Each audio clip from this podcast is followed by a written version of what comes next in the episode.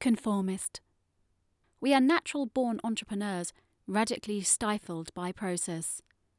We are natural thinkers with corporate autism as our diagnosis. We are militarily educated to simply crush all our individuality. We are hemmed in, reduced, convinced this must be normality. Stare into this corporate water and feel your spark slowly drown as air leaves your lungs, weighty processes dragging you down. Pressure building on your eardrums and tightness in your chest. Organizational depths, deeper and darker, fears now manifest.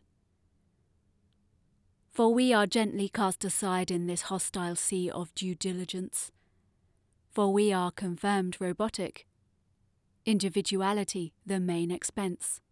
For we are now conformist, we are follower, we are automaton, for now we are assimilated, indoctrinated, thus way too far gone.